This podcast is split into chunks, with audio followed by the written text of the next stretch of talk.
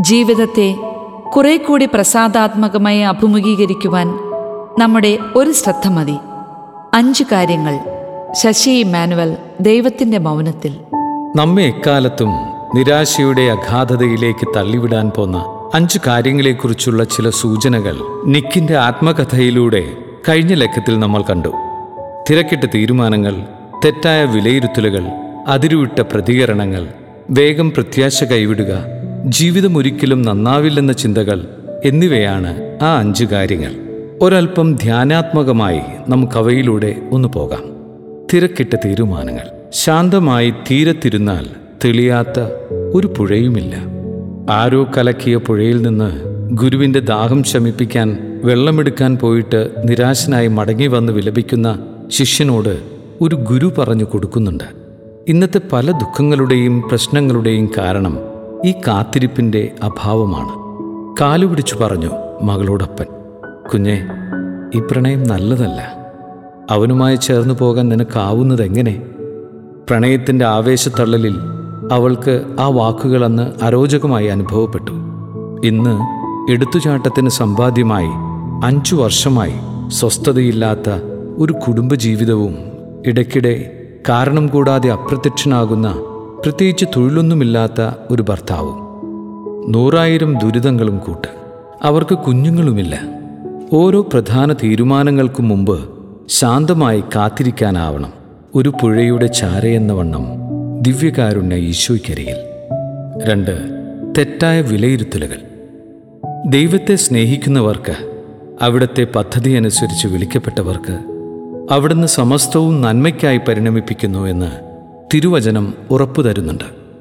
സ്വർഗത്തിന് സുഖപ്പെടുത്താൻ കഴിയാത്ത ഒരു മുറിവും ലോകത്തില്ലെന്ന് വിശുദ്ധ തോമസ് മൂർ പറയുന്നു.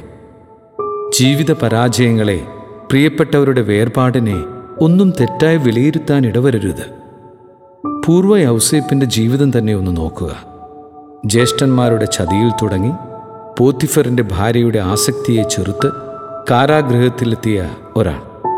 പിന്നീട് ഈജിപ്തിലെ പ്രധാനമന്ത്രിയായി ഉയർത്തപ്പെടുന്നു. തന്റെ ജീവിതത്തിലെ എല്ലാ ദുരന്താനുഭവങ്ങൾക്കും ഒടുവിൽ ഈജിപ്തിലെ പ്രധാന മന്ത്രിയെ തേടി ഉപദ്രവിച്ച സഹോദരങ്ങൾ തന്നെ എത്തുന്നു. ജീവൻ നിലനിർത്താൻ വല്ലതും കിട്ടാനായി.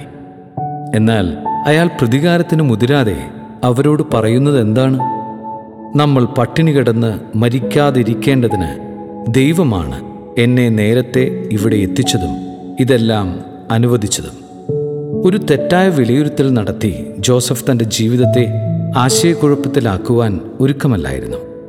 നമ്മുടെ പല നിഗമനങ്ങളും ശരിയാവണമെന്നില്ല. അവയ്ക്ക് പിന്നിലെ മറഞ്ഞിരിക്കുന്ന അനുഗ്രഹങ്ങൾ നമ്മൾ അറിയണമെന്നുമില്ല. മൂന്ന് അതിരുവിട്ട പ്രതികരണങ്ങൾ. പലരുടെയും ജീവിതത്തെ തകർത്തത് വലിയ കാര്യങ്ങളൊന്നുമല്ല. ചെറിയ കാര്യങ്ങളോടുള്ള അമിതമായ നിയന്ത്രണം വിട്ട പ്രതികരണങ്ങളായിരുന്നു. കുറച്ചുകൂടി ശാന്തതയും എളിമയുമൊക്കെ ഉണ്ടായിരുന്നെങ്കിൽ ഇതിലും നല്ലൊരു കുടുംബജീവിതം സാധ്യമാകുമായിരുന്നു എന്നാണ് കോളേജ് അധ്യാപികയൊക്കെ ആയിരുന്ന ഒരു വയോധികയുടെ നിഗമനം. ഒരിടം വരെ പോകാൻ സാർ ആ ദിവസം ലീവ് തന്നില്ല. ഞാൻ ആ ജോലി അങ്ങ് വിട്ടു. പത്തു വർഷത്തോളം ജോലി ചെയ്തിരുന്ന സ്ഥാപനത്തിൽ നിന്ന് ഇറങ്ങിപ്പോന്ന ഒരാൾ പറയുകയാണ് പ്രശ്നം ഒരു പ്രത്യേക ദിവസത്തെ ലീവാണ്.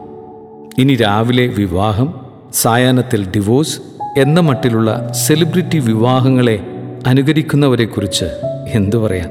സാമൂഹ്യ മാധ്യമങ്ങളിലെ പക നിറഞ്ഞ അസഭ്യ വർഷവും പ്രതികരണങ്ങളും നമുക്ക് ഭൂഷണമാണോ? എല്ലാറ്റിനും മൗനം പാലിക്കണമെന്നല്ല. നാല് വേഗം പ്രത്യാശ കൈവിടൽ. ചെറിയ ചാറ്റൽ മഴ മതി.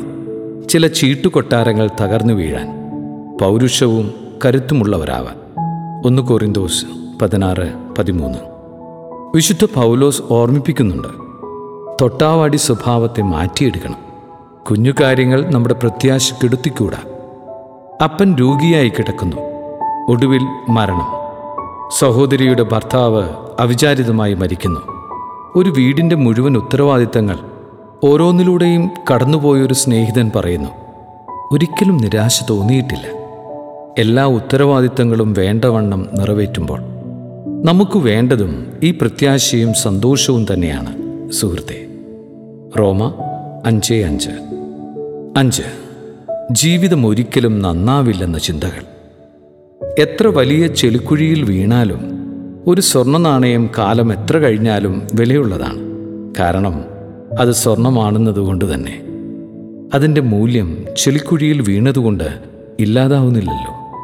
വിശുദ്ധ യോഹന്നാൻ പറയുന്നു നമ്മുടെ ഹൃദയം നമ്മെ കുറ്റപ്പെടുത്തുന്നെങ്കിൽ തന്നെ ദൈവം നമ്മുടെ ഹൃദയത്തേക്കാൾ വലിയവനും എല്ലാം അറിയുന്നവനുമാകയാൽ അവിടുത്തെ സന്നിധിയിൽ നാം സമാധാനം കണ്ടെത്തും. ഒന്ന് യോഹന്നാൻ മൂന്ന് ഇരുപത്. ഹൃദയം നിരന്തരം കുറ്റപ്പെടുത്തുന്നതായി വേദന തോന്നുന്നവരറിയണം. നമ്മുടെ ഹൃദയത്തേക്കാൾ വലുതാണ് ദൈവത്തിന്റെ കരുണ. ചില നേരങ്ങളിൽ ഹൃദയം പറയുന്ന പാഴ്വാക്കുകളിലല്ല ദൈവവചനത്തിൽ നിറയുന്ന പ്രത്യാശയെ ധ്യാനിക്കണം. തിരിച്ചു വരാനാവാത്ത വിധം ആരും ഒരിക്കലും ദൈവത്തിന് നഷ്ടപ്പെടുന്നില്ല എന്നതാണ് ധ്യാനം. നമ്മുടെ ജീവിതത്തിലേക്ക് കടന്നു വരാൻ ഒരു പഴുത് തേടുന്നവനാണ് ദൈവം. ആരെങ്കിലും വാതിൽ തുറന്നു കൊടുത്താൽ മതിയാകും. സൂചന വെളിപാട് മൂന്ന് പത്തൊമ്പത് ഇരുപത്. ജീവിതം തിരിച്ചു പിടിക്കാൻ എത്രയോ വഴികളാണ് നമുക്ക് മുമ്പിൽ നിക് വ്യൂ ജുസിക് നമ്മെ പഠിപ്പിക്കുന്ന പാഠങ്ങൾ അതിജീവനത്തിന്റെയും പ്രത്യാശയുടേതുമാണ്. ജീവിതകാലം മുഴുവൻ ലോക്ക്ഡൗണിലാവേണ്ട ഒരാൾ ജീവിതത്തോട് പറയുന്നു എനിക്ക് മനസ്സില്ല കീഴടങ്ങാൻ. ലോകത്തെ മുഴുവൻ കീഴടക്കിയ ഒരാളുടെ വചനം നൽകുന്ന പ്രത്യാശ തന്നെയാണത്. യോഹന്നാൻ പതിനാറ് മുപ്പത്തിമൂന്ന്.